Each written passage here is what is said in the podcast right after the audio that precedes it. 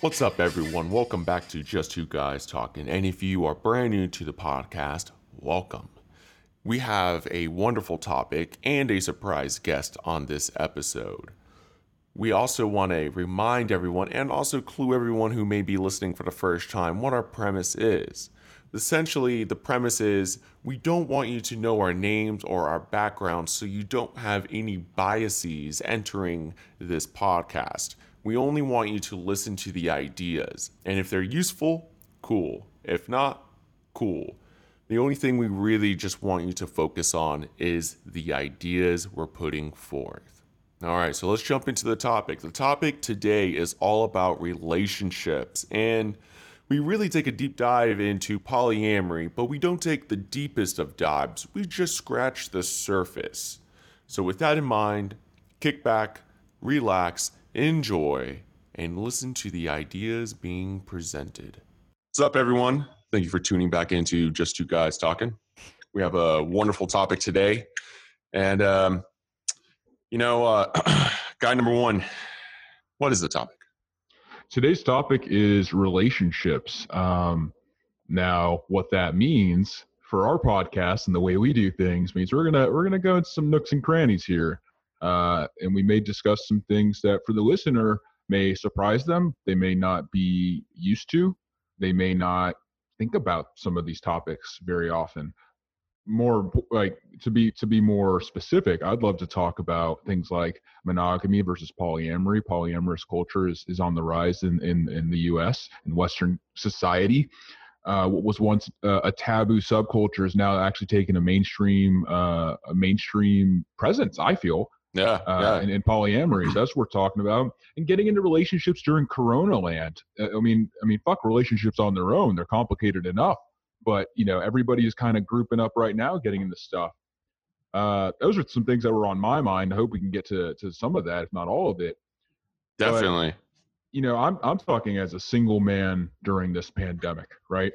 Yeah. And I can tell you, when we chose this topic, as exciting as it is to me, um, I feel so disarmed when it comes to relationships in that I've just about forgotten what it's like to link up with someone and share the, share the energy in the room if that makes sense. I've been it's been an isolative time. Definitely has been. Uh yeah, talking about Corona land, I I've been in the throes of it. Um I'm just going to just take a give, give a little insight cuz it's uh, very contextual to the conversation. Um I'm in an open relationship, you know, uh and during Corona Land, it definitely took some readjusting. It took some, you know, new dynamics coming into the relationship, and then a relationship having to adjust to the circumstances. Mm-hmm. Um, yeah, give me a give me a little direction, guy number one. Give me yeah. a question. I feel like so, I can ju- talk so about everything. You're you're in an open re- relationship. You would say it's a polyamorous relationship, right? Definitely. Yeah, that's how you that's how you'd label. What are some actually? Let's just for for baseline. This is kind of your wheelhouse. What are some labels that people usually use for relationship dynamics that maybe people know or don't know off the top of your head? We've got monogamy and polyamory, but definitely, yeah, um, yeah. When you when you're uh, talking about the relationship, uh, you know, cultures, uh, there's so many different labels. I mean, we're going to start off with the simplest one is like, yeah, friends. Um, yeah, sure. You know, you could be a friend, uh, and then from that friend, you can have friends with benefits, and then uh, just going to keep going. Uh, friends with benefits. Uh, there's uh, some people say buddies, mm-hmm. sex um, buddies. yeah, you know, yeah. Uh, friends don't fuck, buddies do. Mm-hmm, mm-hmm. Um, then when you get into like more of the the relationship uh, arena, you have monogamy, and then within monogamy, you have like different setups. Um, I don't really know that if there's a label, if like if it's the female who's taking the lead. Um, but I know there are dynamics set up that way where it's mm-hmm. like the female is like the breadwinner, quote unquote. Um, then you have from monogamy, you could you could kind of get into like this uh, kink, uh, is you know kink territory. So where you might find like swingers and uh, BDSM community, perhaps. Yeah, yeah, definitely. So those are all like a, a bunch of other labels as well. Um, and in uh, in the poly community, um, there's a there's quite a few terms that get thrown around, and you and you hear things such as um, oh, I'm in a uh, ethical non-monogamous relationship. Mm-hmm. I've Versus ethical a non- non-monogamy a lot these days.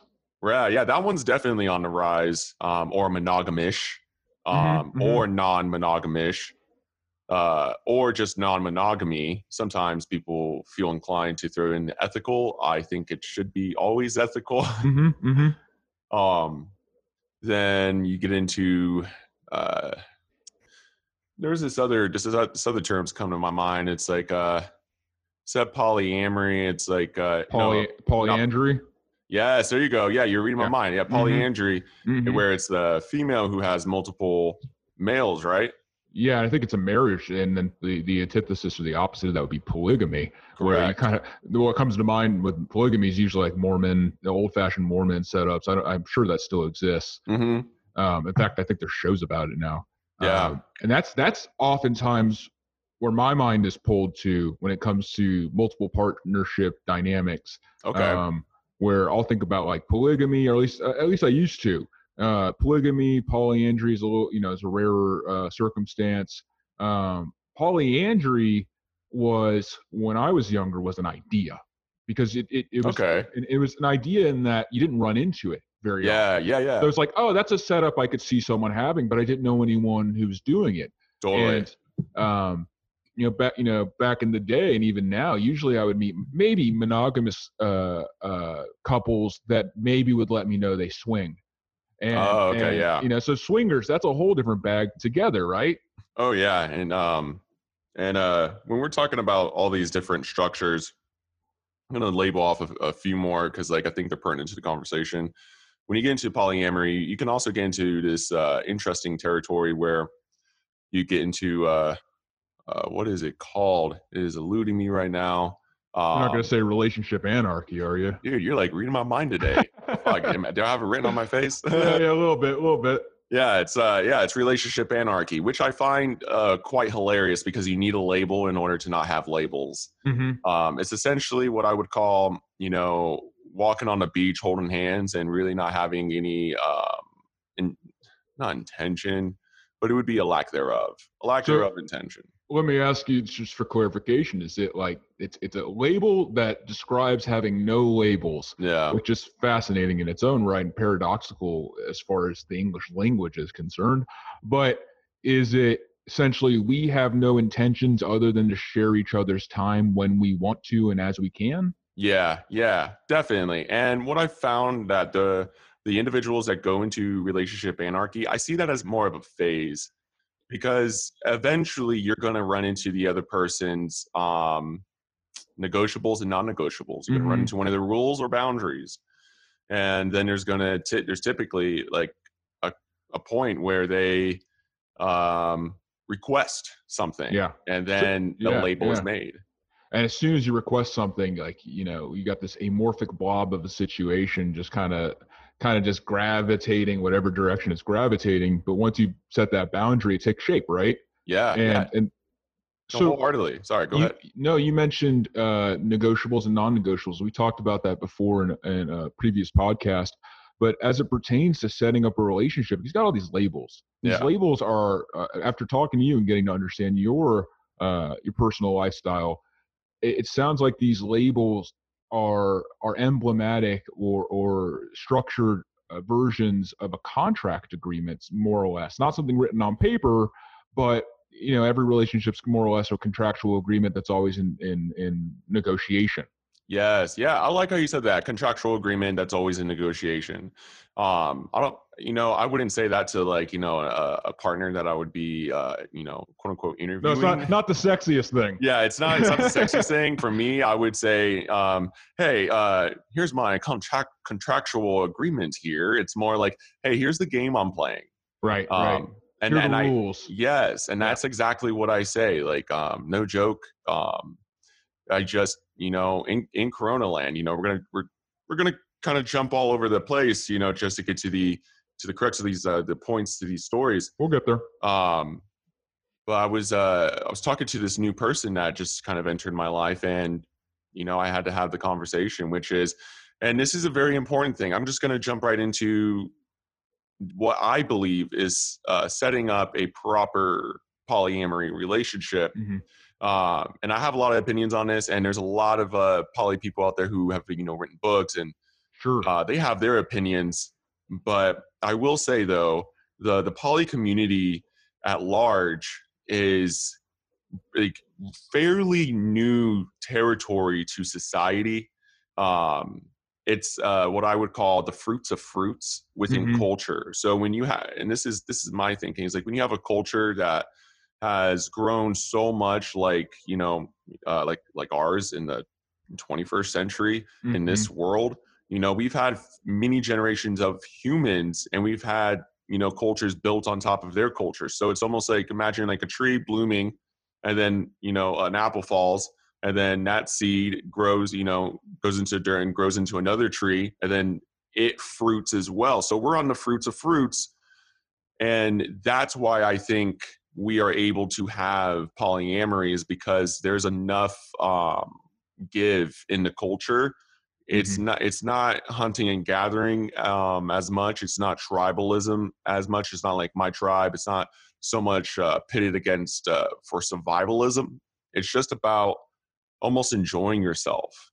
Does that does that make sense? I feel like i, I drew pretty far correlation there. Sure, and, and I think that actually saying enjoying yourself, if we were going to go off classic uh, Western society, the the ethical bedrock of, of coupling is uh, classically. I'm not saying polyamory is not ethical. I'm saying classically the ethical construct was was monogamy, and that was, as far as I can understand, to limit um, to limit gamesmanship within within a tribe, within a group, so that nobody's you know you can see it in the Bible. It's like you know don't covet your thy neighbor's wife, right? yeah it's yeah like that that was like the original setup so like they called it a sin so that there wasn't insanity but as as society has evolved and we're talking about 5000 years of, of difference between when that was put on chiseled in stone and where we are now um you can make some choices some lateral moves that that allow you to to expand so when you're saying you know fruits of fruits I, I'd have to argue. I'd have Yeah. to argue, at least in Western society. I know there are older uh, polyandrous societies that, that I think uh, come out of parts of Africa that we that have been found by like anthropologists. Uh, I remember learning about one that um, you know they're old old statues, uh, old old uh, not statues. I mean they were they kind of are statues. They're like um, um, uh, fertility statues of women oh yes in, um, in ear- yeah, yeah. In earlier societies, they worshipped the woman as the womb, as the caretaker, as the place of holding, and and um, that went away over time as hunting and gathering got more competitive. It seems. Yeah. that's what they think anyway. Um, But- so fa- Go yeah, yeah, go ahead. No, no, no. Um, so to clarify, you're saying that uh, what went away, like the the worshiping of the of the woman. the the uh the deification of of the woman turned into the de- deification of the male is what Ah. happened over time because competition required uh, a physical element in a way that it hadn't prior but the way that the early man appeared to depict it is that uh and i'm just trying to like give a landscape view of like where where where, where we've been and, and where we're heading Totally. the landscape view being we started uh, by really praising and prizing our, our women and and protecting them Yeah. you know i think in native american cultures they've shown that like part of the setup that made native american cultures i'm sure it's not every tribe but certain tribes let's say uh, so able to uh, take care of their children and their offspring which ultimately is the goal of humanity if we're if we're going to say there's a goal. That's usually the goal it's the drive is to reproduce. They said it doesn't matter who the father is any any man who's been with that woman is now the father and will take Yeah. the child's life which is kind of beautiful. I really um, like that. it's really it's really beautiful. So you imagine those early polyandrous uh, uh, setups that you had something similar and akin to that. I don't know for sure but then you fast forward i don't know the last I don't know, 2000 years or Yeah, so yeah. and you kind of get judeo-christian uh no, Where, the, where like the man is in control. I like where you're taking this this narrative. You know, I never really thought of it that way. Um, it, it's i'm sure i'm missing like a couple spans of, of time in different contexts but generally speaking it seems that it took this trend yeah. and so it turned into something akin to what people would often call a patriarchal from a matriarchal to a patriarchal Yeah. society and then you know fast forward now and people are like starting to to deviate away from monogamy which is the judeo-christian uh construct more or less not that it was only judeo-christian but in the west where do we pull a lot of our values from it's yeah. not hinduism Um, Sure. You know, but they had the same setup, generally speaking, as far as I understand. So yeah. I'm just trying to like put this landscape out there as I understand it, because when we get to now, we get to 2020, Yeah. and we've got people who are just hooking up. You know, you got people who are just who have fuck buddies who Yeah. uh, you know, the, the crude and crass way I've heard it put is like, you know, I, heard, I had a friend, she said, I got dick appointments. I'm like, Ugh, I don't like that, but oh, okay. Wow. Yeah. Uh, you know, like, I'm just like, that's, that's dehumanizing. But Definitely. so then we like get now and we have people who are getting into these ethical polyamorous setups, Yeah. but they're not all the same. Not, No. I mean, neither are monogamous relationships for that matter. Totally, but uh, monogamous monogamy can almost be clumped together um, under a sweeping umbrella, in my opinion, just because they're all really, really, really similar. Like there's. Would you say it's because there's a spiritual or ri- religious element there? Yeah, you know, I, I do think that is. It's it's just I don't want to I want to say. It's, I think it's just because it's just been so thrown in our face so many times, and it's because of religion. Right. you know i wouldn't say it's because you know people are monogamous because of religion. It's just that the religion has been there. They've been pushing this agenda say be a monogamous you know the the union between uh, male and female. And i like how you were talking about how it, it, way back in the day it used to be female centered um, worshiping of the female. And now it's more of like worshiping of the male ego. And i feel like we're actually kind of like going back to worshiping of the the female the goddess you know? Yeah, and, and and what popped in my head is that makes some some actual practical sense. Although there's a cultural uh, and learned element to all of this that makes it quite difficult to. And I'm, and I'd love to ask you some questions after I make this point. That that makes it hard to uh, give up those monogamous elements because with monogamy, you say you you you marry that other person, you have children with that other person, you create a tribe within the tribe, right? You are now Yep. you are now your own little unit within the greater macro sphere Mhm. And and then your your community is is within a greater macro sphere and and you know so on and so forth and so i wonder i i know you didn't start off uh, most people see you know because culturally it's just not how it works in the west you didn't start off in a polyamorous setup you lived out a monogamous uh experience more than once right? Definitely. Yeah, definitely. Um, and maybe I've told you this before, but you you may get a kick out of this.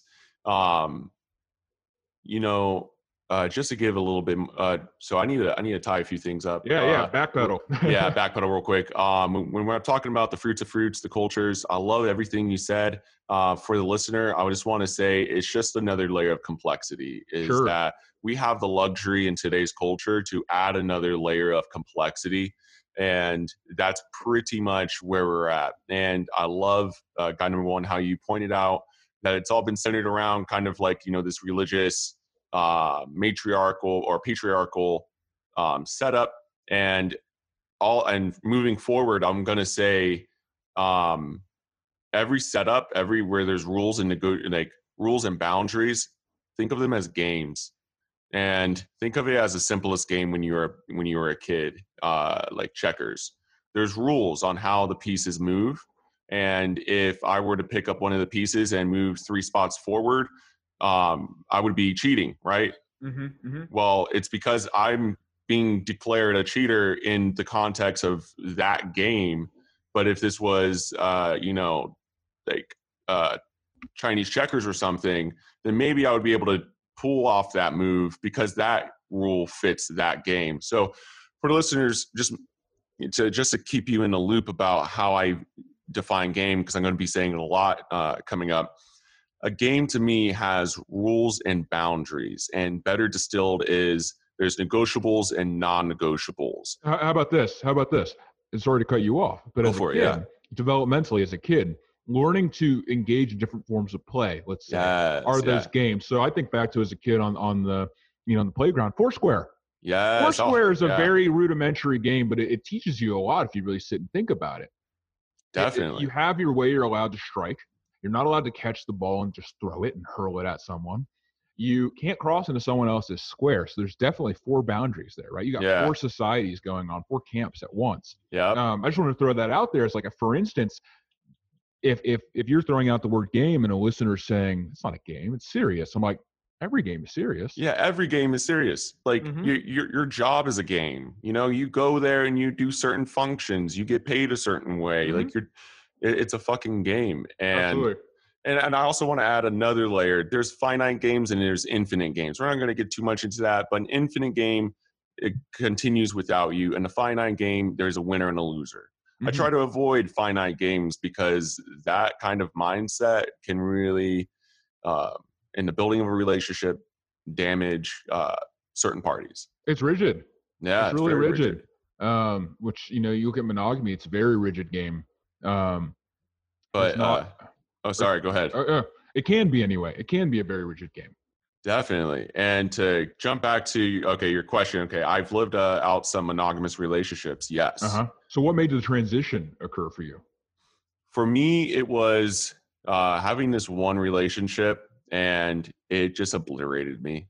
Yeah. It it made me question everything. Mhm. um i was like because at the time i was like i was doing this dance essentially you know you mentioned religion earlier like i, I was i was playing the religion game i was Mhm. playing the the courting game i was Mhm. playing so many games and i was just playing them just to play them because one i was young two i never played them and three i was trying them on and and she was religious, or you were religious? she was religious Okay, she was religious. yeah she was and her family was extremely religious and so um you know I'm, i don't really want to get into that but basically it just it just really left this bad taste in my mouth and i i did not want another monogamous relationship and i so decided to the next person that i was going to meet or go on a date with i just told him i was like hey i want to be in an open relationship Mm. just Now, is that day one. because while you were point, trying to try that mask on of of living in the confines of that religious game that she had going on, uh, it sounds like that it could end up that you would feel trapped by that after the fact when it blows up by you know saying it, I I went through all I was jumping through the hoops I'm jumping over my hurdles I'm I'm, I'm on everything's on fire on this track yeah I'm doing what I need to do. I'm, I'm breaking a sweat, and it still didn't work out. Maybe that maybe this isn't the game I want to play. Yeah, dude. Uh, I mean, yeah, that's it. Yeah, Is that it? I yeah, yeah? I yeah. you mean, just yeah. yeah. you just hit it on the head, and and when I and I will say, um, and I don't think there's anything wrong with this. This this part right here doesn't get spoken about enough in polyamory. Mhm. Um, when you're going into a polyamory relationship, ask yourself, what are you trying to avoid? And for me, it was heartbreak. For me, it was abandonment. For me, it was rejection.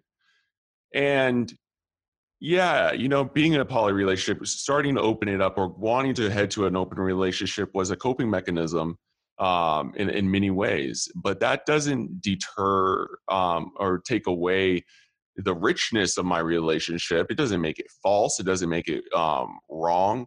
I just want to put an emphasis on just if you're opening up the relationship, know why you're doing it. What are you avoiding? And I think that's a very good question to ask yourself because when I realized, like, wow, I'm trying to avoid rejection here, I was trying to, um, you know, put some kind of form of control back into my life. And once you're able to recognize that, I think there's a lot of growth that can happen for an individual. And I think it can make the relationship even more healthier. It sounds like what what happened was uh, if you're saying you're trying to avoid rejection, you know, some people try to avoid rejection by not playing the game at all, by never by never actually engaging in romantic uh, relationships, and if, unless you're asexual. Um, Yeah. I, I don't see that being a viable option for anybody. So you took that same same sense, right? That same feeling. I don't want to go through this rejection game. I don't want to go through this control. Yeah. I mean, I Uh, wasn't saying it so much in my head like that, but I was exhibiting those traits. Yes. Okay, sure. So it wasn't always consciously understood, but looking back, it kind of makes sense that that that was Definitely. that was afoot. Yeah. yeah. and and so you, I mean, that wasn't an option for you. It sounds like you you you you're a sociable person, you're a connective person. So you go off from monogamy and you say, "I'm gonna I'm what other games are there? what other games are there that will allow me to maintain myself sense of self Yes. You know in monogamy i was telling someone this morning uh, we say attachment in the west a lot or we say what are your attachments and we like Yeah. we, we look at buddhism and we translate it into attachments i say entanglements Oh yeah, I like that one way better. it makes m- it makes more uh, and uh, the way i put it i said attachments is hands and uh, hand holding a hand Yeah. an entanglement is twister yeah. Ent- entanglement is if they fall down i fall down if i fall down they fall down if i tickle them we're going yeah. Yeah. you know and I, I think that that what you're describing is a move from a singular entanglement where you fuse which seems like a possible loss of individual identity to a place where maybe you get to cultivate two or multiple identities Yeah, definitely. Um yeah, uh yeah, yeah, keep keep keep me moving on that one. absolutely so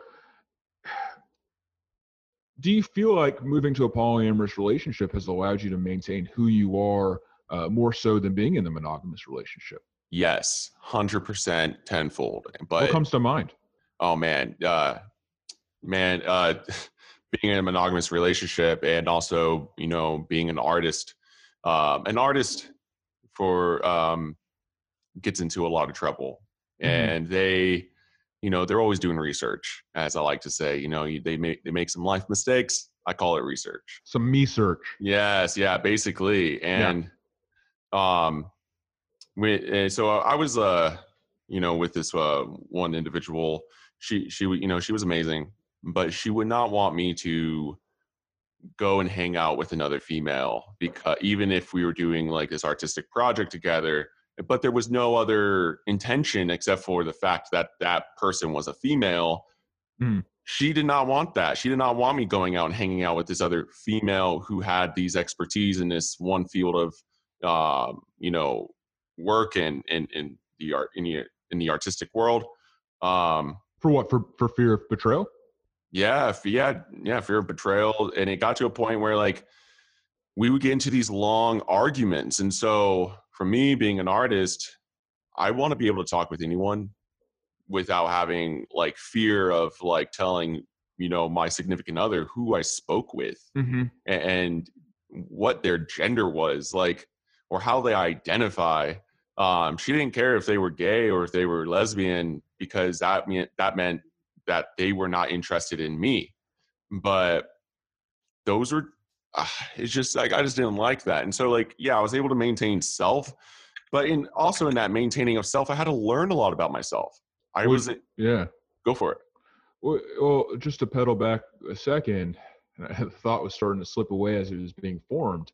Was just do you think that just comes down to security? Just just to you know the level of, of which somebody feels secure. Like if you're not letting your your significant other go and meet people that would be potentially beneficial from a professional standpoint, that's super insecure. Yeah. Yeah. And that's honestly how a lot of people are. A lot of people are just really insecure either with their significant other or insecure with themselves. And typically it starts with themselves. And then they're because they're asking themselves, like, am I not good enough? Am I not enough? Am I not everything you need? Like, because everyone's been told this story that like you need to be every single thing for your partner. That's the biggest fucking lie that the world has ever fed any of us. Like your what do you partner, think would yeah? What would make that more true? What's a truer statement anyway? a true statement would be come as you are and deal with your own shit. Okay. That's Yeah. it. It's like work in your own garden. Like this is what I was telling someone last night.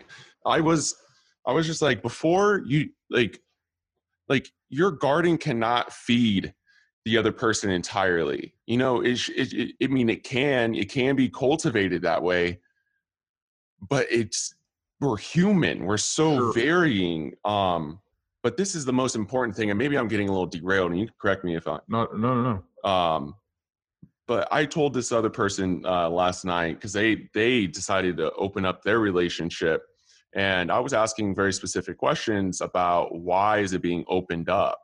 And I, i'm I, I, you know i'll jump onto you know some some points on opening up a relationship while being in a relationship before ever stating you ever want to be in an open relationship because to start off monogamous. We'll talk about that in a minute.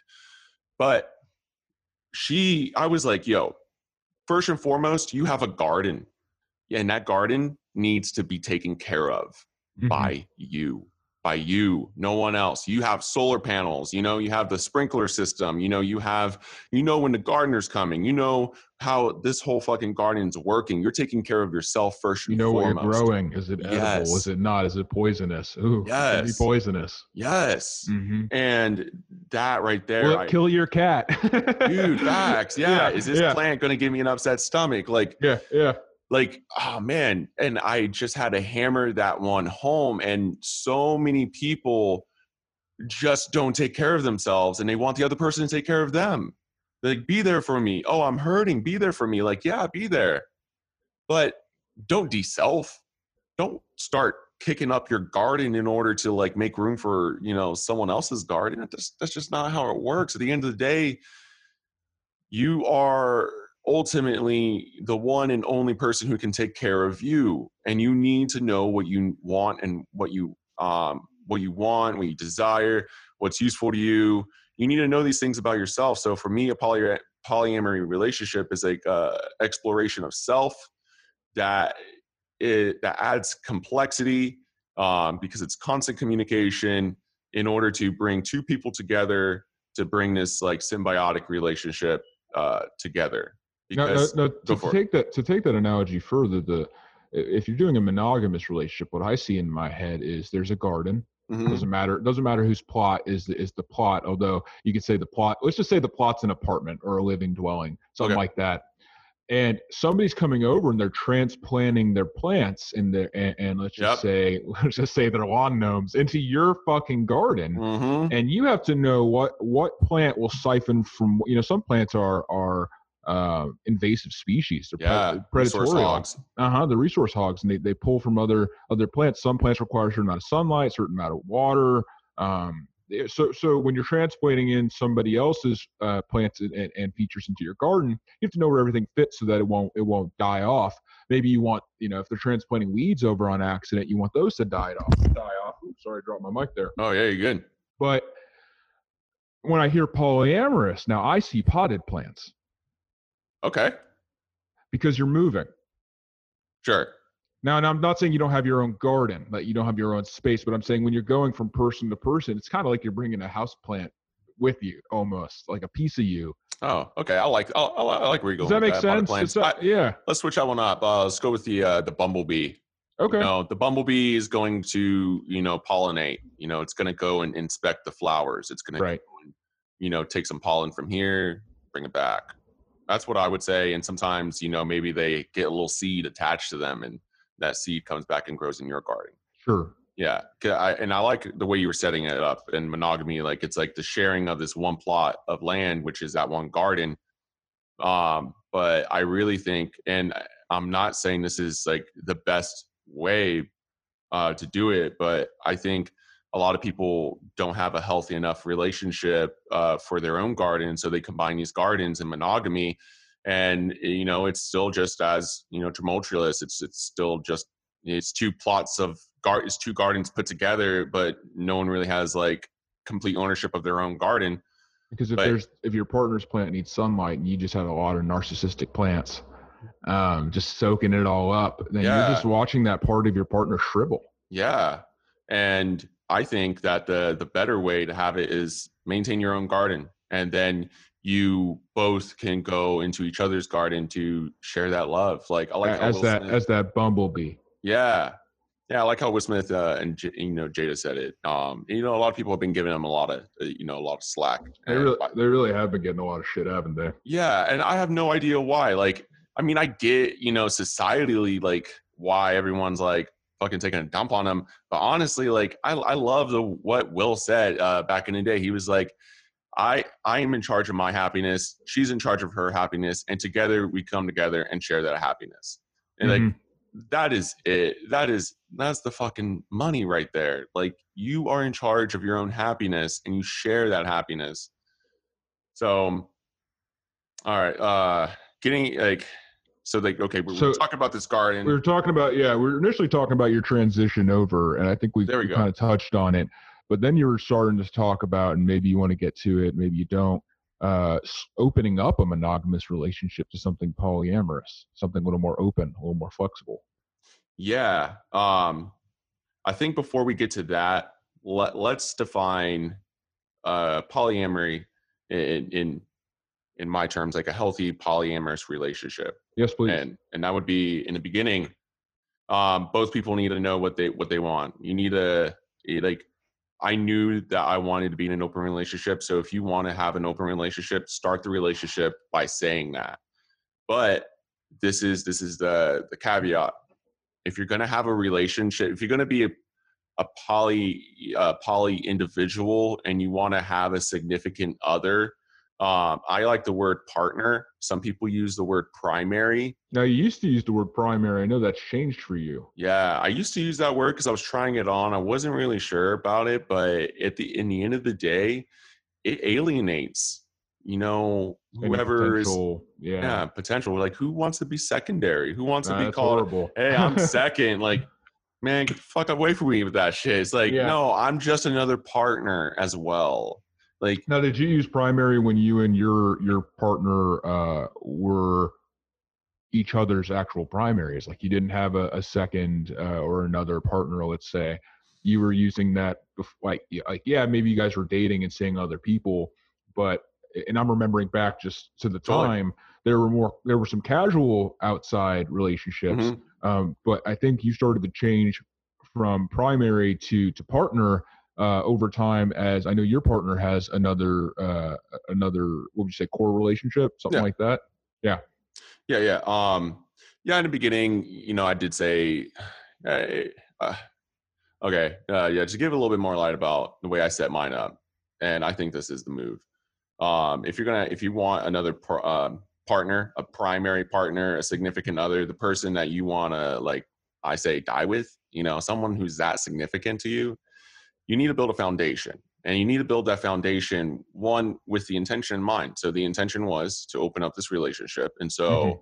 you know i told her that. Uh, then i went into building this foundation and building the foundation is, to me is getting to know her getting to know what she likes getting to know what she doesn't like. We're building like our home together.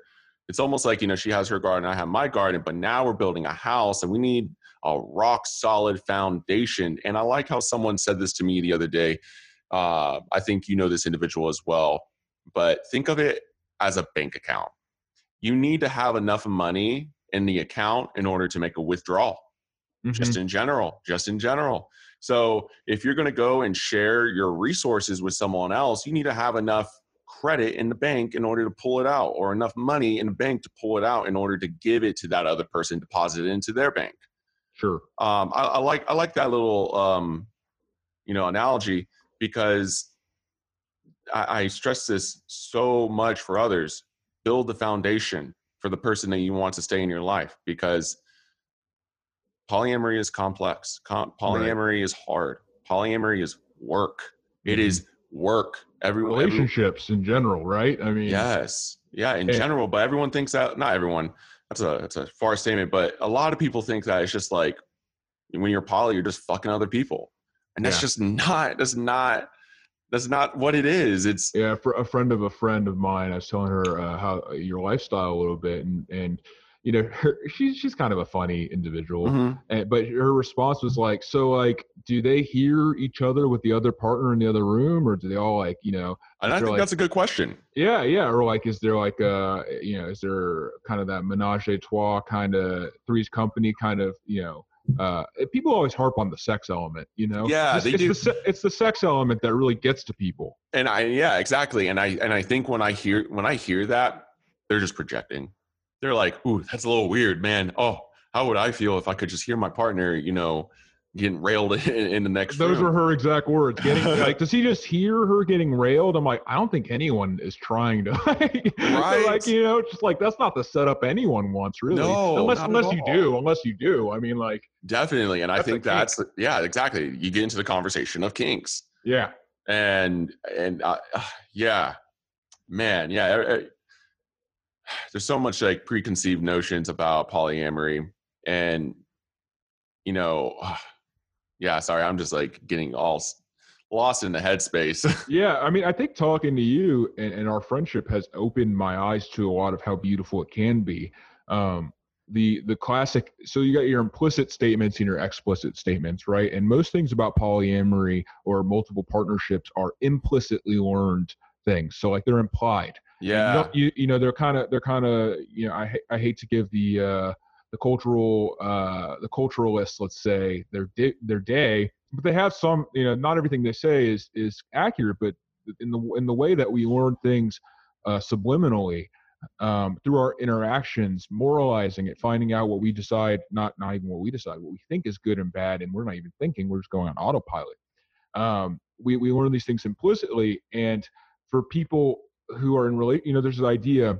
I think one of the ideas is evolutionary science talks about uh, paternity uncertainty. Going back to like Native American, the Mhm. Native American comment oh yeah yeah the way that paternity uncertainty is resolved is is either these days is a is a blood test.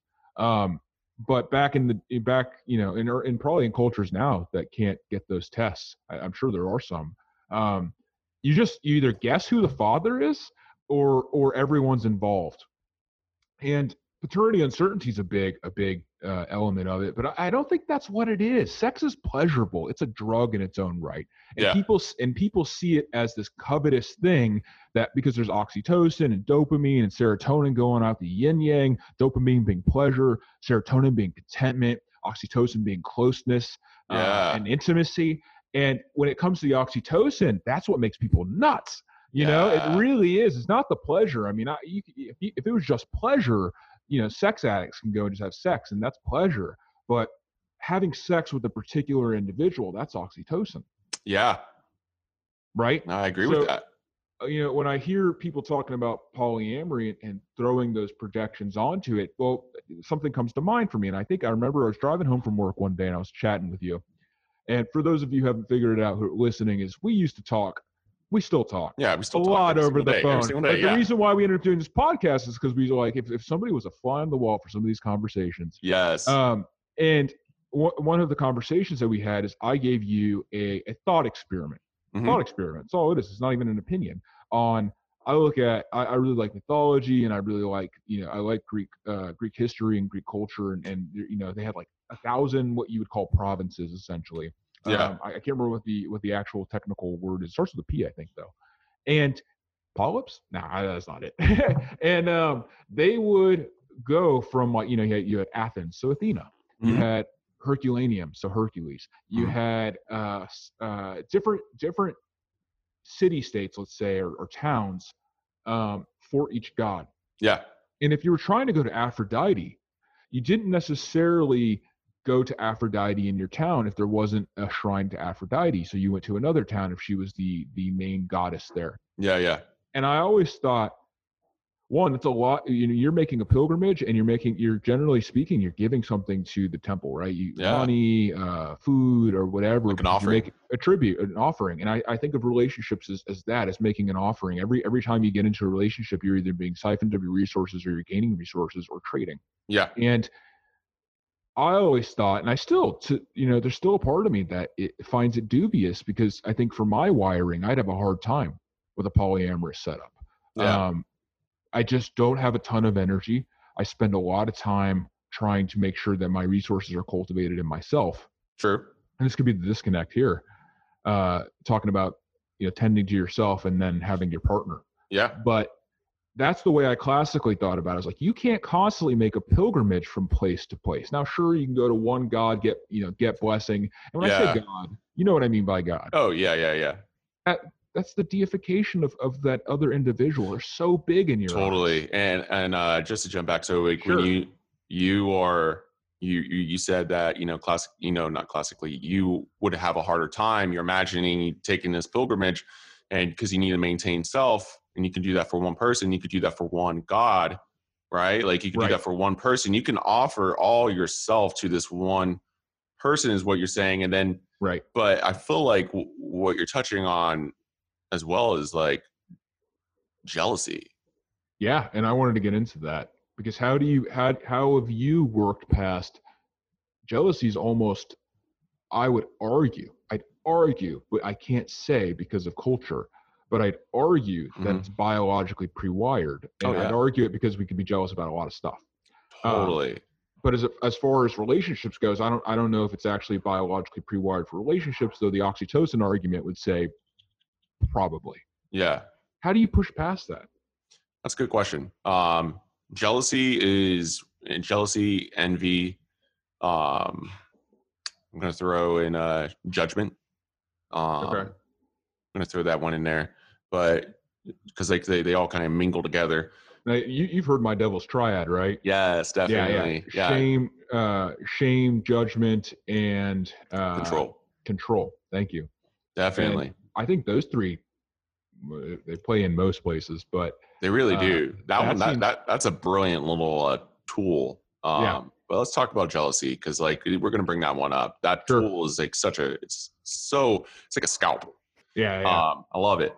But when we're talking about jealousy and how um, I deal with it for you know my relationships, one, you got to like have that conversation with yourself. What are you jealous about? You know, are you jealous about you know uh, your partner sharing some time with someone else? Are you jealous about them holding hands? Are you jealous? They get specific. You know, are you jealous about them imagining them having sex? Are you jealous about hearing them have sex? hmm um are you jealous like it's just like that jealousy you need to find where that plant is in your garden and you need to see what it's entangled with um around it That's and- complicated because in my brain said is sex. Yeah, sex would be it, but let's go back. Let's trail it back something like Yeah, yeah. affection. You Affection. oh that's a big And- one yeah Uh, yeah, yeah. I, I think if I saw my significant other giving affection to someone, there's Yeah. a sense, there's a fear that I might lose my own. yeah you're like oh that's mine Yeah. it's mine Yeah. Oh, what, are you doing like Yeah. oh how, dare you that was mine like That's you my- gave it yeah. away Yeah.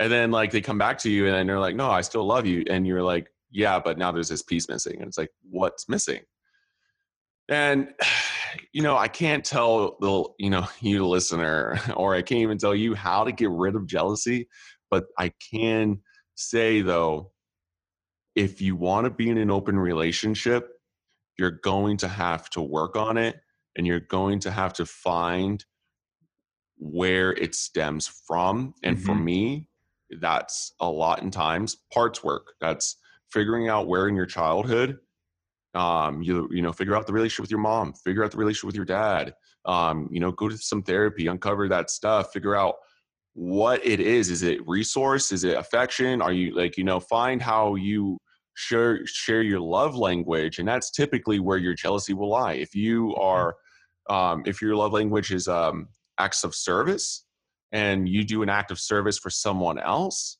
and that stir- stirs up jealousy okay then we know that when someone does an act of service um, in this relationship that's going to stir up some jealousy for you. So focus in on that. That's the that's really the only thing i can say is like only you know how to mitigate the jealousy. You have the antidote to the jealousy um and you need to work on that i just don't know how to distill that but i will say No, no, but no, go Before- ahead. uh, for me, my jealousy was what is my jealousy? I never really had the hard, jealous, like visceral feeling in my gut. No, I, I just, I just never did. Um, Not in your relationship currently. yeah. You sure? Yeah, really? Like, oh well, it's just like when I think of jealousy, I'm thinking of like the biggest, greenest monster. But every once in a while, yeah, I'll get jealous. envy then. Yeah, yeah, a or little en- greed. envy yeah. or greed or something. Yeah, it'd be like envy because like uh, this is a classic one, especially in polyamory. Is like, okay, you know, you've been with this par- partner for so long. Um, you know, sex has been great, the relationship is great, and a new partner comes in, you get a lot of uh, new relationship energy.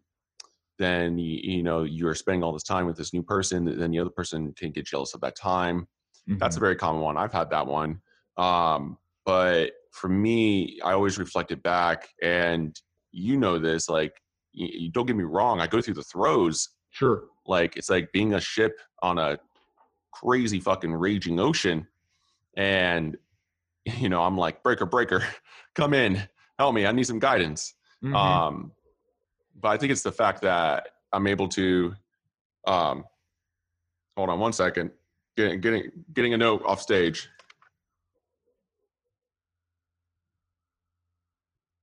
Oh, okay. So uh, I got I got a note off stage, and it says, uh, um, my partner um, says, uh, jealousy is ego, and love is love. Mm. Um, hey, uh, come up here real quick. I'm gonna have a uh, girl number one step in. Uh, talk about Surprise, this surprise guest. Surprise guest. Player number three has Player entered. number three is online. All right, so I'm gonna yeah go go for it and go ahead and speak. I'm gonna see if I could turn this speaker so we can both hear. Mic check one two. Yes, yes. You can also have me on as a guest another time. We're planning on it. That's the plan. I'm having a hard time sitting downstairs and listening to the polyamory conversation and not. I, I, I think I think I think you need, I think you need to be here. Yeah, yeah. Chime in. Absolutely. To- What what's been Uh, coming to mind for you? yeah, every, since uh, everything that you've heard, what Uh-huh. i- what are some things that you want to chime in? Uh, girl number one. Um, I I think jealousy is a really interesting conversation to have, and it's much larger than just talking about um, jealousy in romantic relationships. Jealousy can have its roots in career jealousy, Mm-hmm. um, spiritual jealousy, um, financial jealousy. I mean, there's a lot of different ways that jealousy can manifest in life. And so a lot of people try to just hone in on the romantic jealousy because it's been conditioned in us from our culture.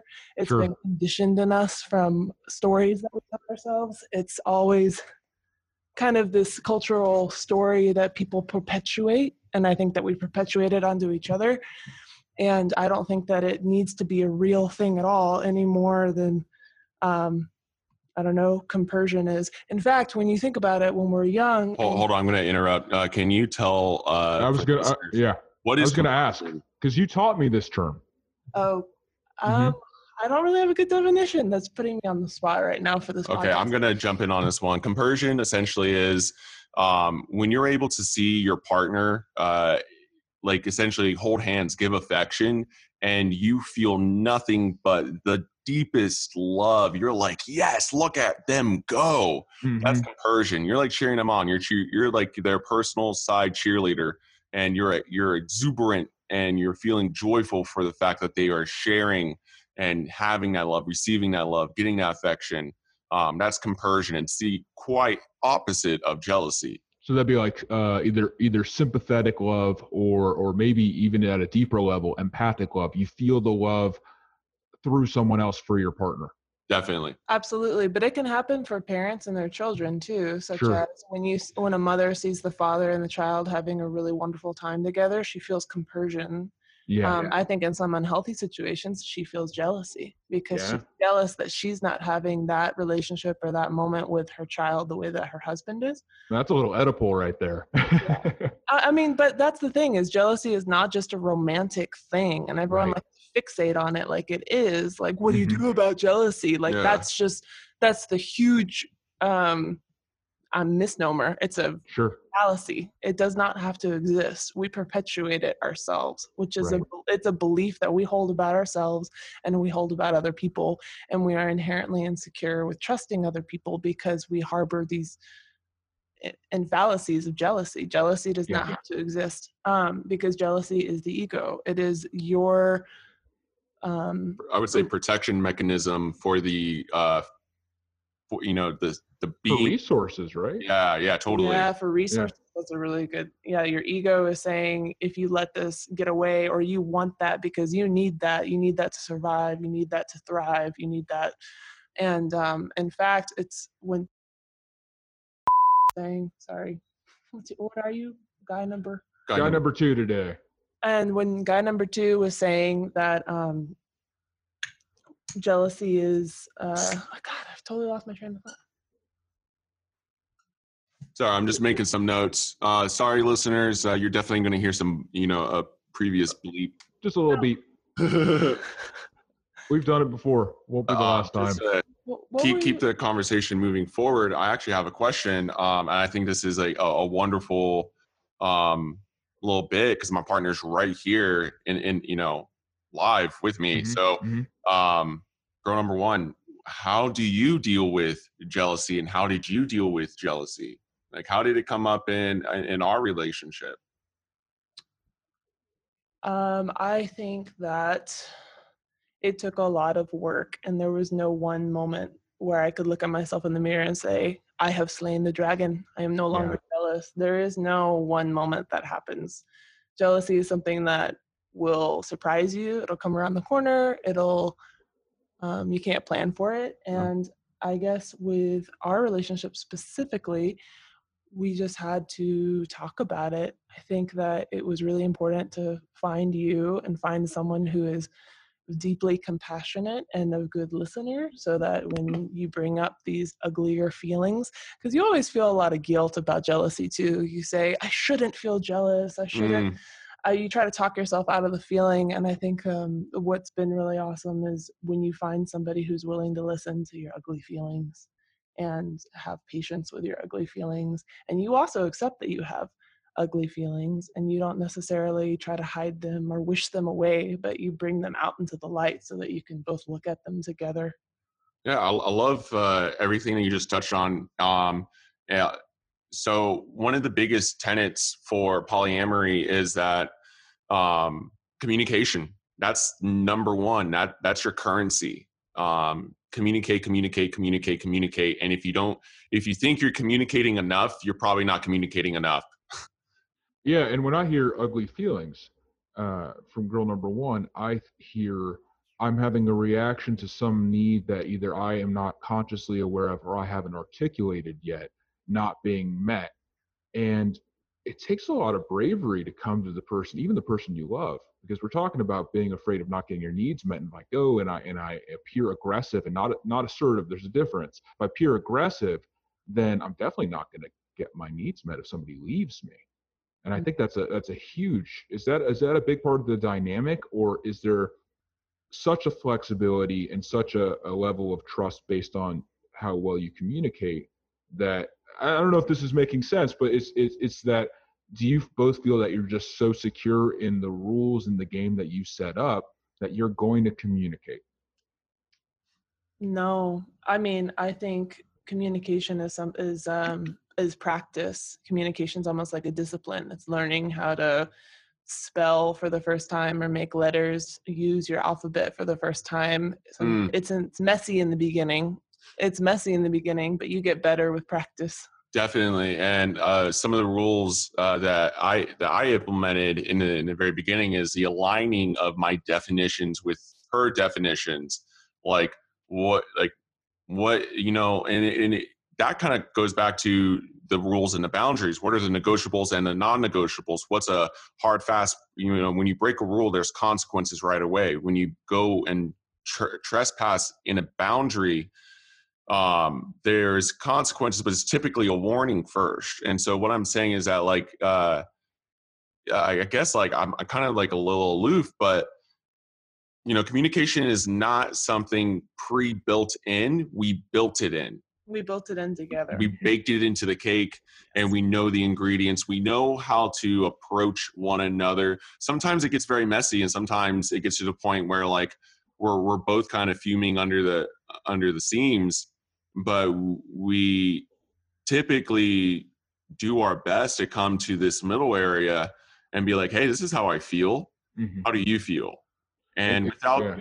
taking away from how the other person feels, describe how you feel and then try to make a compromise like have the discussion understand the definitions if you don't understand what someone is saying then you need clarification and um girl number one i mean like you've been in this relationship with me for about four and a half years like I, i've definitely gone off the off the rails i've i've said some stupid stupid things how how have you maintained um, composure in the face of uh, of his stupidity? Yes, exactly. My fucking stupidity. like I, I, just just a, a, funny thing that popped in my head. I think the listeners will fucking find this funny because I find it funny. It always pops in my head. Like when oh, uh, what is uh, guy number two's uh, stupidity? Uh, just imagine guy number two getting so uh, furious he's in his underwear. He like slams a door, goes outside, and throws a lawn chair. Like, like not not tidy whities or briefs. It, it was briefs. Or, yeah. Okay. Okay. boxer briefs is what I was going for. Same thing. Yeah. Yeah, yeah, yeah. but like, like, like, it's not like all hunkadory over here all the time. It's fucking challenging. It's work. It's work. It's work. It's work. Like, but we choose to be in this. Mhm. Well, I mean, like, so how have you dealt with in the face of my stupidity, talking to me, even though I'm having a hard time, maybe communicating, or we're just not hitting, the, you know, the same same levels or same peaks. You know, we're just not hitting it. Like, what what are some things that you do or have done? Any couple in any kind of relationship dynamic, whether it's monogamy or non monogamy, has hard times understanding each other all the time. And I suppose we all cope in different ways depending on the situation and depending what has transpired, how serious the situation is. But um, Right. If you really love someone, everyone knows this. We've all been in relationships where they hit a really rough patch or a really rough time, and you just love someone through it. And either you love them through it to a good ending or you love them through it to a sad ending, bad ending. And I think that I've always just loved guy number two through to a good ending. And I love that you said any relationship because I think what happens is with polyamory is it gets put under this like alien microscope. And although we were talking about earlier the history of relationships as as I can recall it is that polyamory structurally has been around in a lot of ways uh, either it was around initially or it's been around almost almost if not just as long as this this monogamous coupling that has become just kind of a pervasive last 3000 years or so uh, way of, of doing things and you know when we when we try and make the distinction between mon- monogamy and polyamory i think we, we can really make a bet we can make a better case for both by looking at what they have in common because there's people involved in both Mm-hmm. Yes. and you know guy number two is bringing up like uh, what things from like your childhood pop up and and that freudian kind of thought makes a lot of sense to me in that if you go back and I, I think back to you guys have siblings i have i have a sibling uh, how you asked mom or dad for that attention as a kid as a young kid uh, you kind of whine or you try not to whine so that you look good Yeah. right right and i imagine in you know monogamy aside i will set it aside for a second because you could have either of those dynamics but either one has their the pitfall because you got one person there and you're Totally. negotiating with with this maybe as many layered parts um do you guys ever notice yourselves negotiating with one of your partners in a way that is classic for you? Like just something that's old. Like does that, does that ever like pop up in the moment? I know that we're talking about patterns here but has that ever popped up for either of you? Because i do that in my own just personal relationships you know? And and so again talking about commonalities talking about people there's stuff that pops up from when i was a kid just being the the whiny only son you know? Just like being like if mom's giving my sister love i'm not getting love if my friend is giving another friend love oh man i might lose that friend Mm-hmm. Mhm. and I and just throwing that out there is just kind of like this free form, kind of free associative thought. You know, what comes to your mind with negotiating with yourself? Because you're talking about negotiating with each other, but uh, you know, I going back to handling your own garden, right? Yeah. I, I I feel like that There was kind of a question in there. yeah what, what's popping in my mind is that like you're talking about old patterns and for me when i was in third grade like my first relationship was an open relationship. I didn't know what i was doing. I didn't have that intention but like you know these two girls wanted to date me and and i had my first relationship being this little polycule and and so for me i always kind of think back to that pattern like Big big playground. yeah it's like you know like it that to me like yeah when i'm having any partner that kind of flashes through my head i'm back in third grade and it's we're just kids we're just playing like It's interesting. There was a lot that you were saying in Yeah. that question. I know. slash it's- discussion. there was, there's a lot to un- unpack actually there because you're talking about patterns when you're young and then also negotiating with partners and old patterns. And I mean, there's a lot to that. I think psychologically, for me, when I was younger, this is not a romantic example at all, but when I was younger, I was definitely very jealous of my friend's attention. As you were saying, when my friends were hanging out with each other without me. It was always a kind of point of contention with me when I was younger. I was very passionate and very intense. And my mother had numerous conversations with me to kind of talk me out of the jealousy complex. And again, from a young age, we're often encouraged by adults and by our mentors to not be jealous of our loved ones or of our friends. You know, jealousy is a bad thing. You should be happy that your friends are off at the circus without you, or you should be happy that your friend got on the cheerleading squad and you didn't. You should be happy for them. And I think culturally, we're like programmed to train the jealousy out of ourselves at a young age, but not when it comes to relationships. No, no, no. Mom and dad want you to just have that one person someday for the rest Ooh, of your life. Yeah. And they train and they train that into you. And so when you're talking about negotiating, it does go back really deeply and really far as to what is okay to be jealous about and what is not okay to be jealous about. I just want to jump yeah, in yeah. Uh, when you're talking about jealousy and how like uh, you know mom is telling you to make pruning out the jealousy for friends and whatnot, but not pruning out the jealousy for relationships. What what did she say? I'm going for a very specific thing. What did she say to you when you told her, "Hey, me and guy number two, we're in an open relationship"? What? Eh, what if you're comfortable say? sharing, you are anonymous I, here. I remember very distinctly that when I told my mom that our relationship was open, she said something to the extent of, you don't you're not enough to satisfy him or you're not enough for him or he doesn't think that your relationship is enough yeah like you're you're like you're not the one and only. You're not supplying me with every single you know all my wants and desires well, like, what's interesting about it too is it had this tone of like what's wrong with you? Like judgment. What's wrong with you that you can't keep a man happy and he feels he has to go outside of his of, of this relationship in order to get his needs met. That's also something that comes up a lot in polyamorous conversations is you don't get all of your needs met by one person? How odd. yeah how dare you. How strange it's kind of, it's kind of paradoxical right? It's like saying you you as a human are imperfect but you need to be perfect for this other human. It's like whoa the fuck is that? Yeah, and that's the narrative that everyone's getting.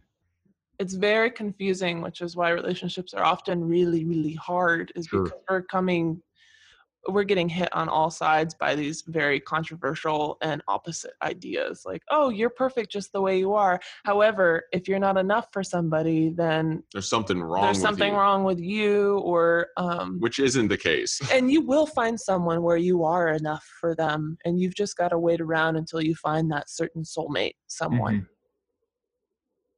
Yeah, yeah. There's always for for the poly poly community, it's always been among those that I would say are more of the liberal alignment. If we're going to go with like I don't know a value standpoint, like the you know liberals have a certain value umbrella, sure. and one of those things being openness, tolerance, acceptance, trying to get to acceptance if you can. But what's interesting about what you just said is that it made me think actually like that libertarian value structure of minimal influence from the outside. You still want to get your resources from the outside, talking about balance, talking about harmony. Yeah. You still want to get some of your influences. You don't want to like, you don't want to disrupt the relationship with your mom and, and you don't want to disrupt your relationship with another partner potentially. Is that you're, you're talking about getting, in a way, it makes more sense for me in that way. It's like you're getting your resources and your needs met from many vantage points, just as maybe your partner is hopefully your partner is as well because we all have different places we plug in right mm-hmm. and but you're right within people when it comes to romantic relationships we only get one plug yeah. at least in the west generally speaking monogamy says one plug that's it that's the way it's going to be and Definitely. that doesn't that doesn't take individual predisposition or, or desire into account at all no, no, not at all. And uh, just to kind of talk about what kind of came to my mind when sure. you when you mentioned all that, um, when we set up these games, these relationships, a lot of people, like in monogamy, they'll do this thing where if you leave the relationship and have a relationship with someone else sexually, you're cheating. But in other instances, it could be emotional cheating. And that's, if not worse than the physical interaction um, well, it depends who you are. Exactly. Yeah, it depends on who you are. Um, but that kind of came to mind. I kind of hear the Ross and Rachel they were on a break thing didn't mean anything. It's Yeah. like okay, all right, cool. Like you're you're you know she's she's leaning on kind of what's kind of important to her, which is the emotional element of it. It's like all right, you did this physical act. Is this important? So you got those two parts of it. How do you separate the sex from the emotional elements? If in relationships in general, how do any of us do it? Because I struggle with it. I see it as a deeply deeply personal act, but I'm coming Yeah. from the framework of monogamy. I think you could have a whole podcast just on sex. Yeah, and for our real. feelings with Totally. sex. Yeah. I, yeah, yeah, yeah. I think is enough to even just talk about romantic relationships right now. You start bringing the conversation of sex into it, it gets very complex. Gets complicated for sure. yeah, there's a lot of feelings there and a lot of situations and stipulations that change. Yeah, maybe- it, it- yeah. it- it sounds like what you're talking about, number one, uh, is essentially there is um, the negotiables and non-negotiables discussed between uh, a partner, two people, and about you know because you said uh, stipulations about how that action transfers. So it's like, for example, like um, prime example, me going out and seeing someone else. You and I have discussed what we feel comfortable knowing about what we did with the other person and right like we have those stipulations. So you're talking about it so you, essentially what i'm hearing is like you're just mentioning that there is a prearranged agreement on how the couple operate and that's how the feelings and the energy transfer when it comes to sex and it comes to um you know emotional relationships you feel that like it's I guess I, I didn't quite hear that in the conversation. What I was alluding more to Okay. is um, when you're taking sex into account, there's so many things. Variables. There's so many variables. I mean, there's gender. It's a hydra. There's there's Yeah. biology. There's um, who you're sexually attracted to versus who you want to have a romantic relationship with. Some people Mhm. actually don't want to feel a romantic relationship at all and are quite asexual and just Right. want to exist on their own. But then to exist on your own doesn't necessarily mean being lonely. It means Right. wanting companionship, but being asexual, meaning you don't want sex. I mean, there's a million different orientations in the world that we could talk about where sex comes into play. And so when two people are in a relationship, you're assuming one, that both of them are, Or not sexually. asex- and- are right, sexual right, right, right. right? And it's like that might not be it at all. What if one a woman is asexual and the man is a deeply charged sexual being and she says I don't want you to go out and have sex and he's like, "Well, I love you, but I this is something that I need. I need to get my needs Mhm. met and I need It's to a go do this." multi-contextual hydra in its own way. So what, what if we just Crazy. said though, what if we did just break it down to both parties being um what would you say? Um well just being sexual, we'll just say that. And and both part I mean we'll break it down even further. Let's just say heterosexual setup.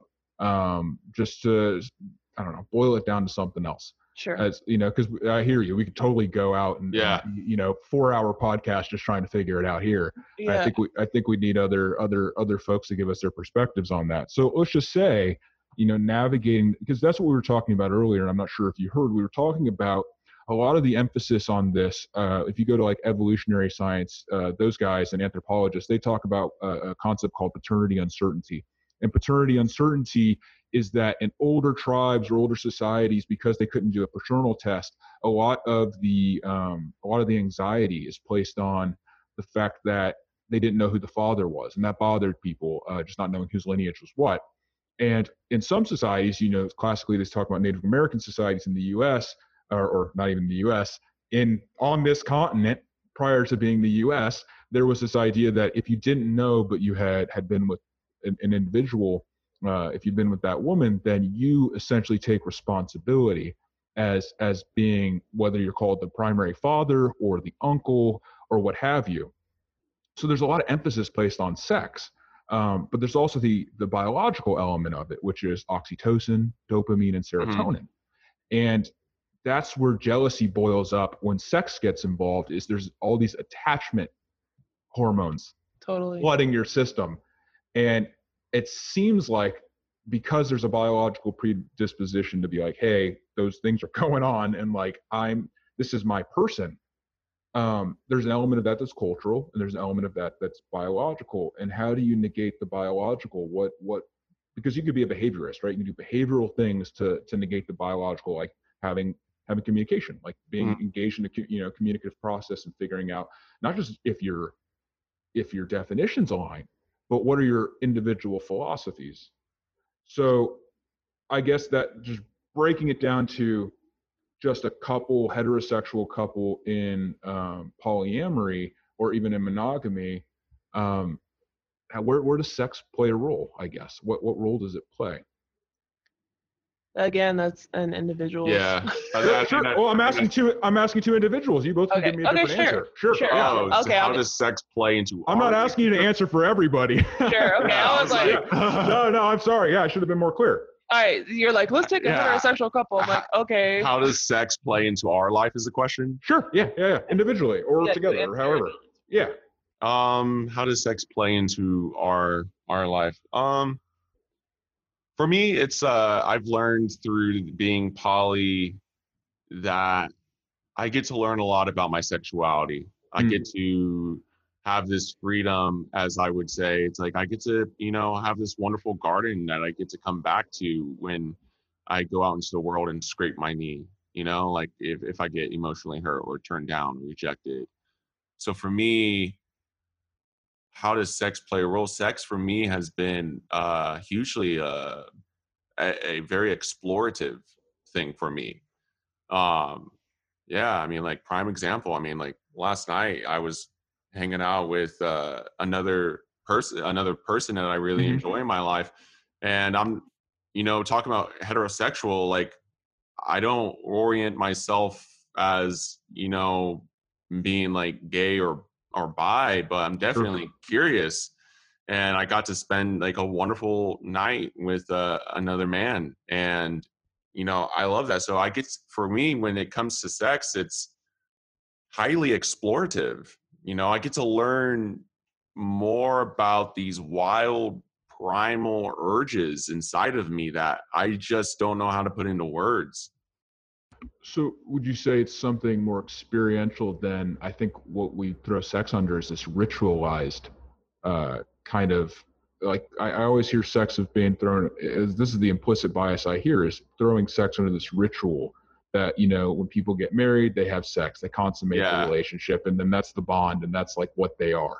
Um, do you guys you know is is that a for either of you is that a view because that's not always a view I have on sex. Casual sex is different for me than if I'm trying to forge a relationship, let's say.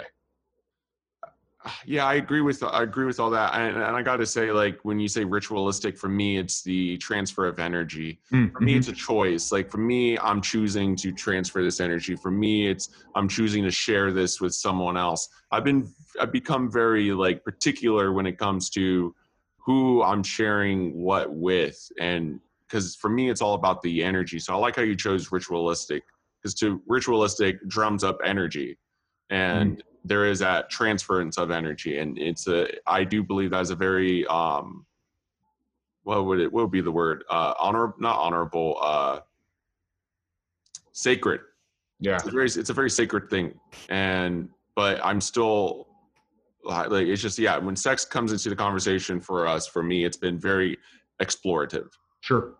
There's an assumption that sex is this coupling and consummating of your romantic lives together. It's like when you are in an intimate relationship with someone, there's the assumption that you're having sex. And um, I guess I have a different relationship with sex as well. And I don't necessarily feel that every single person that I have had sex with, I've come into this sacred contract of Right. coupling. Mhm.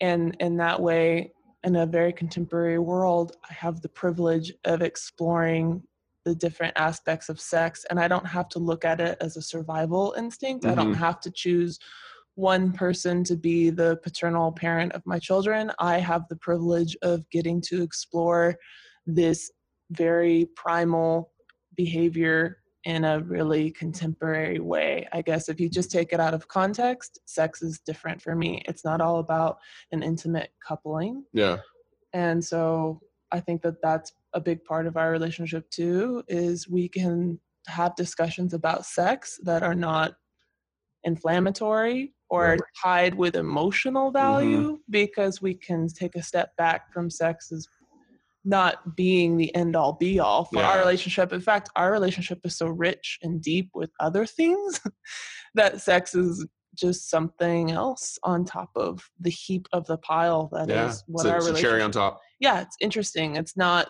the end all be all. And for a lot of people, it is.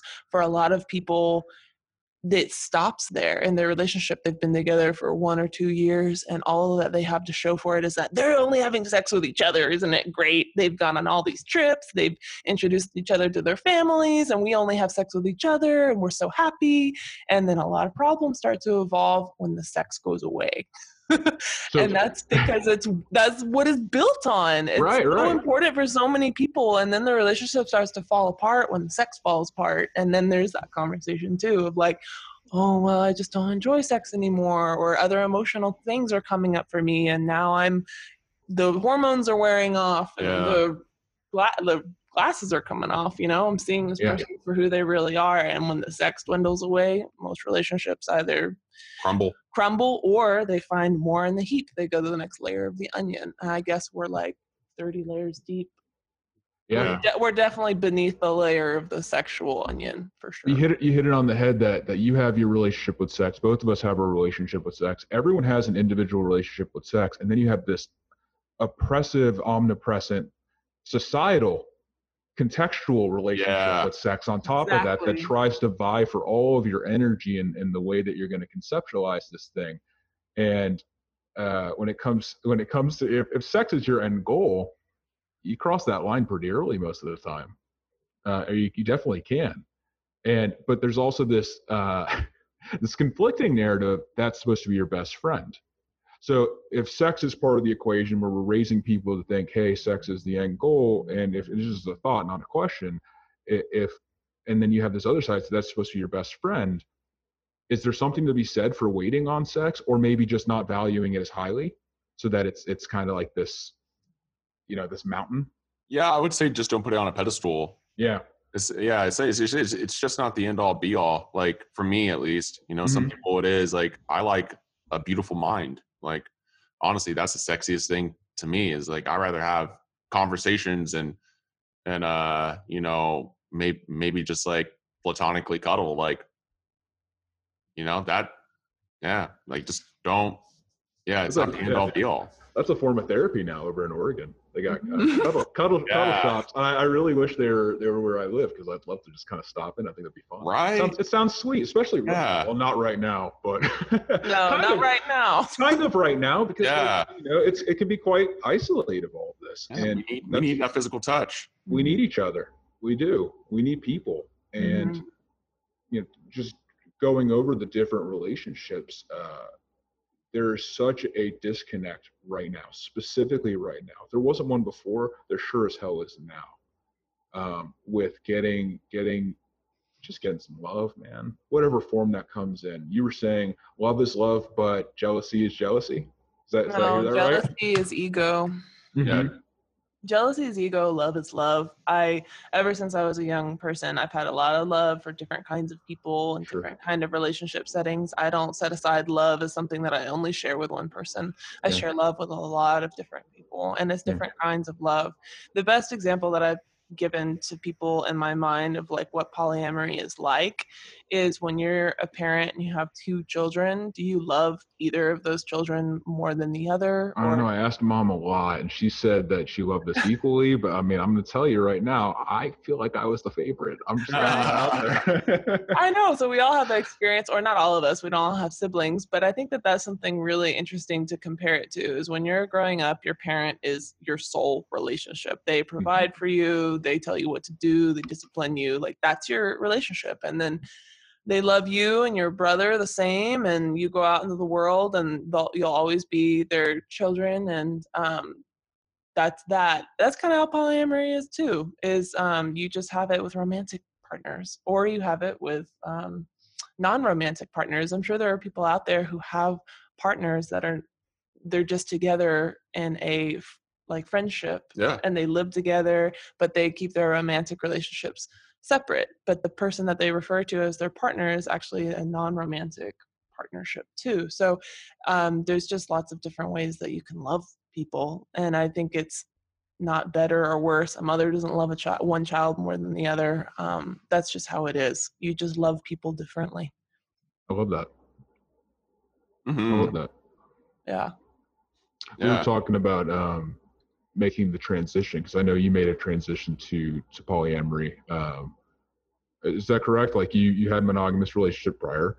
That's the societal uh, pressure. Is i i I would say is that this you know like we were saying earlier it's like this is the way you do it and then you you- send someone off. Maybe your other relationships you don't have jealousy in, but in this one avenue you live by these rules, whatever those rules are Mhm. um, was that transition girl number one was that hard for you to like to to navigate has it been or challenging let's say It was very challenging. It was very weird. I've always been a monogamous person. In fact, I take filial, yeah, filiality, whatever how you say that. I take loyalty really seriously. For me, loyalty is something in my friendships and in my relationships and even in my professional life that I take really seriously is the notion of loyalty.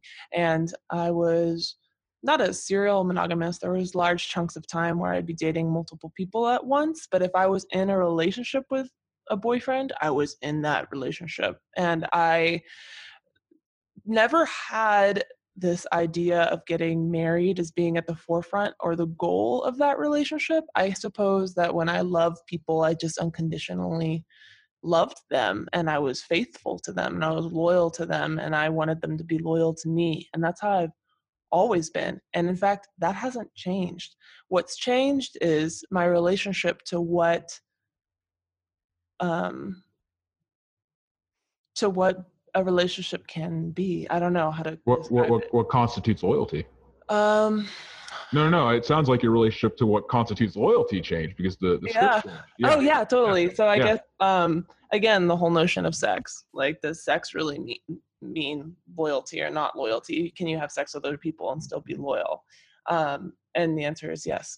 Mm, yeah, yeah, yeah. the, the answer is a total yes. And so it was a challenging transition to trust somebody to go to kind of those darker places and have those stranger conversations and harder, more difficult, guilty, weird feelings. A lot of feelings come up when you have to dissect loyalty, and a lot of vulnerability comes out when you have to dissect romance. And it was challenging for sure, but I think it's been very rewarding. I want to believe that people who've been together for a really long time have also had this conversation. Whether you're in a monogamous relationship or not, people who've been together for a long time have gone through some deeply challenging and hard discussions about what they believe about themselves, what they believe their relationship should be, and what they want for the future and I'm very unusual in the way that I've never really concerned myself with the future and have marriage or children be a goal of mine. So instead of like climbing the ladder upwards, I like go sideways.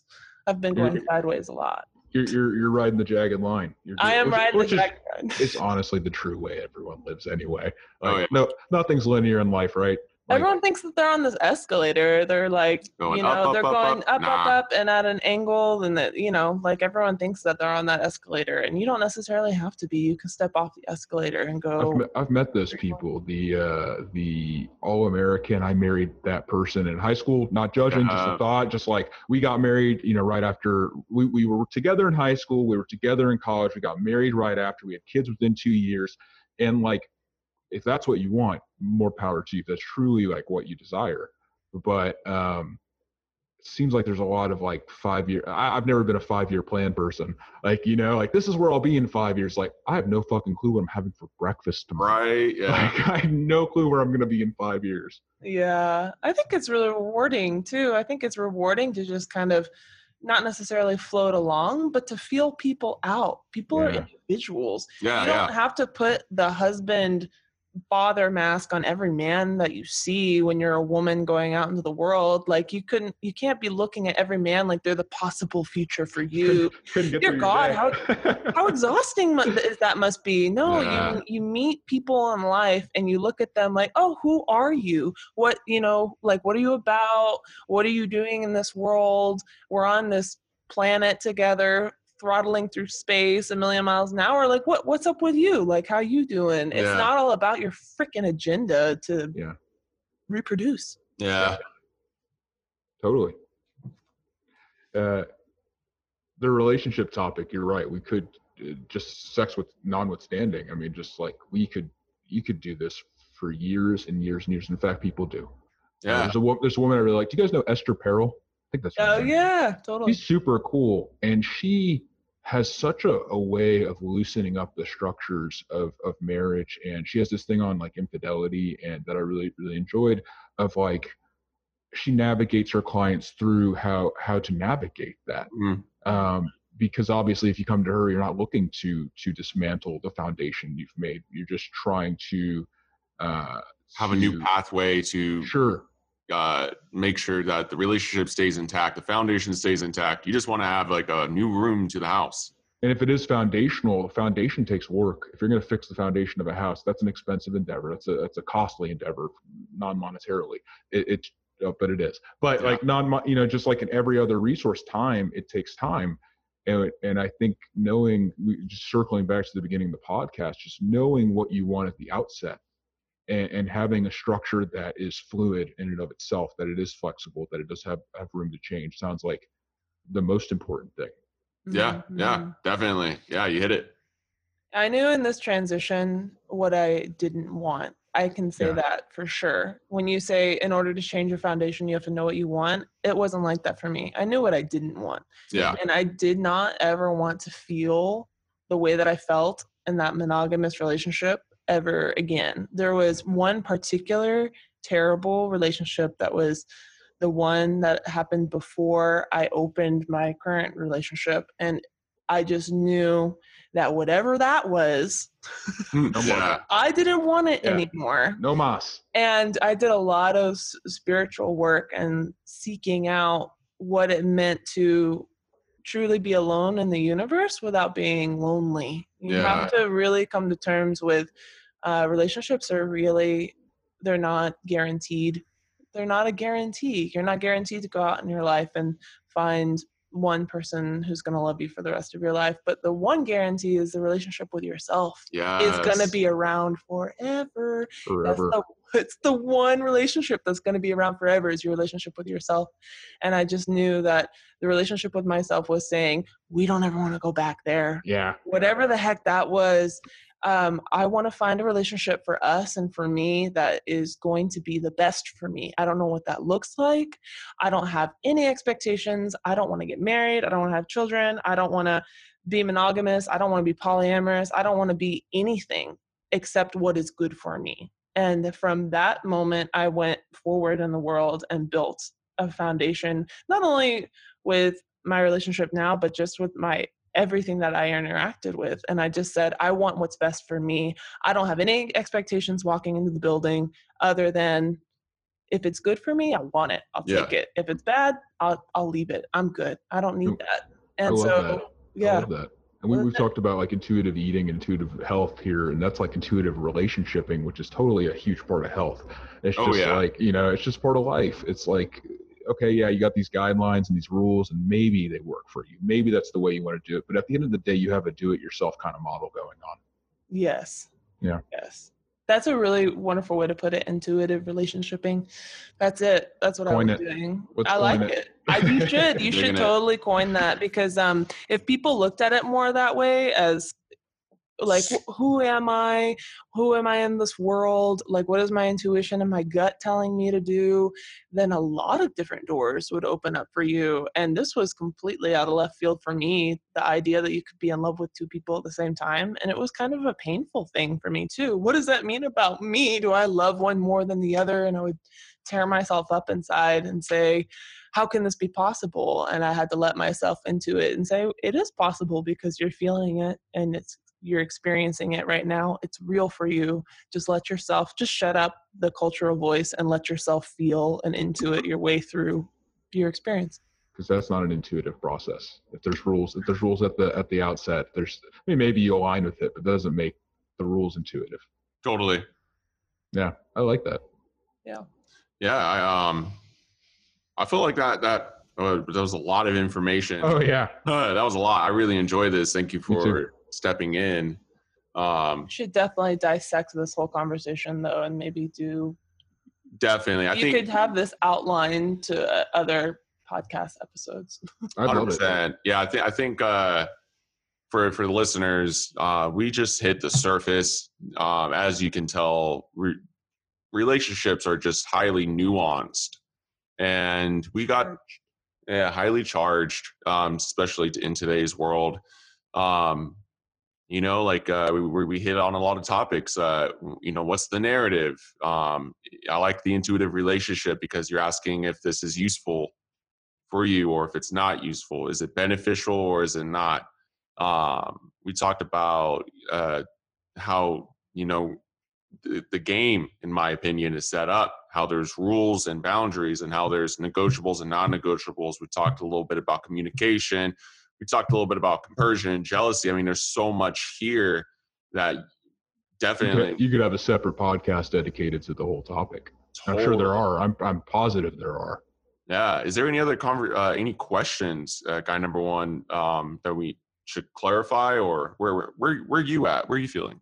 You know, it, it as we went through because we switched from monogamy to polyamory, and and we talked about a couple uh, couple other uh, setups uh, initially. I think hitting any of them, just going back to to girl number one's point, is we're talking about we're talking about relationships. We're talking about just like person to person, people to people.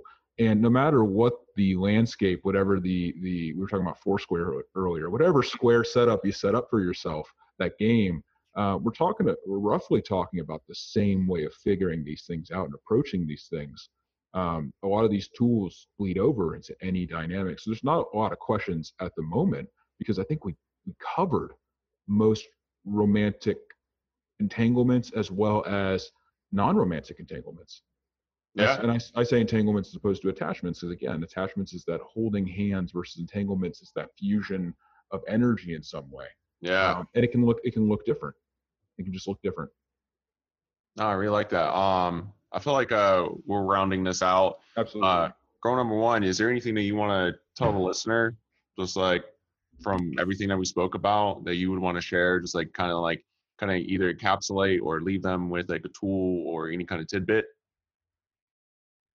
Um, yeah, I think that um, in discussing relationships and discovering your own relationship style, it takes a lot of research. It takes a lot of research, and it also takes a lot of listening. Just like listening to yourself and listening to what other people have to say, and then siphoning out what works for you. I like that. Me too. Yeah, I'm, gonna- I'm going to leave it on that note. I think that that was a brilliant uh, way to end this one. Absolutely. I think that's a perfect place to to cap it for sure. Well, alrighty, listeners, thank you so much for tuning in. Uh, if you have any questions, send an email to info at just2guys.co, and that's a number two. And give us a follow on Instagram. It's at just two guys podcast. Um, guy number one, it's been a pleasure. As always, thank you so much, guys. Guy number two, thanks for jumping in. That was fun. Yeah, you got it. Thanks, All right, guys. later, y'all. Mhm. Alrighty, y'all. Thank you so much for tuning into Just Two Guys Talking. We deeply appreciate everyone tuning in and listening to the ideas that we presented today. Today's topic, we definitely just, you know, just scratched the surface. We didn't really get into too many of the nitty gritty details that really do exist uh, when we talk about relationships because we can get really meta and really nuanced really fast. So, once again, thank you so much. And if anything spoke to you and you want to talk to us about some of the ideas, or if you want to come on to the podcast, send us an email at info at just two guys talking.co and we will respond to you. Besides that, thank you so much. Please give us a share and follow us on Instagram at just two guys podcast. Looking forward to seeing some messages and till next time, talk to you later.